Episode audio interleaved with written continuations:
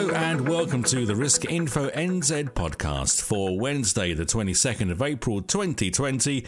My name is Steve Hart.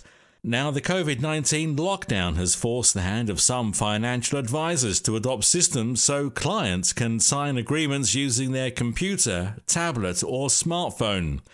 Dean Logan, Managing Director of Logan Smythe in Christchurch, says a sudden event such as the lockdown means you either stand still and do nothing or embrace change.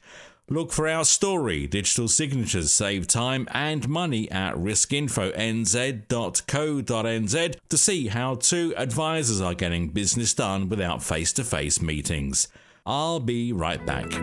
This Risk Info NZ weekly news podcast is brought to you by Partners Life.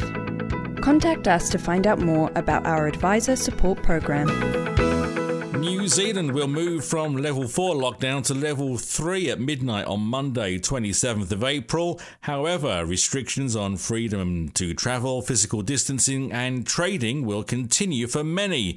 Prime Minister Jacinda Ardern says level 3 will continue for two weeks from the 27th of April, during which time people must work from home if they can. Bernard McRae, he's the chairman of New Park Financial Services, predicts advisors will have to rely on video conferencing to speak with colleagues and clients. Talking of which, the onset of the level 4 lockdown in New Zealand almost four weeks ago forced many advisors to find new ways to hold meetings with colleagues and clients. Video conferencing platforms came to the fore, but how easy are financial advisors finding them to use? According to our latest Risk Info NZ poll, 45% of you have adopted to video conferencing quite easily, 41% are learning fast, 9% say it's not easy, and 5% are happy to stick with the old telephone. The Financial Services Council is holding a follow up to its Get in Shape roadshows held in February this year. They're having a webinar on Monday, the 27th of April. The FSC's Richard Klipin will talk about changes to the government's regulatory agenda, which was disrupted by the COVID 19 outbreak. If you want to find out what's in store for New Zealand's economy, then Financial Advice NZ is hosting a webinar today, Wednesday, 22nd of April at 10am with economist Cameron Bagrie.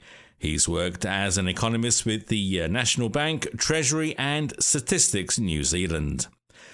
Global credit ratings agency AM Best has affirmed Partners Life's financial strength rating as A minus excellent and its long-term issuer credit rating of A minus.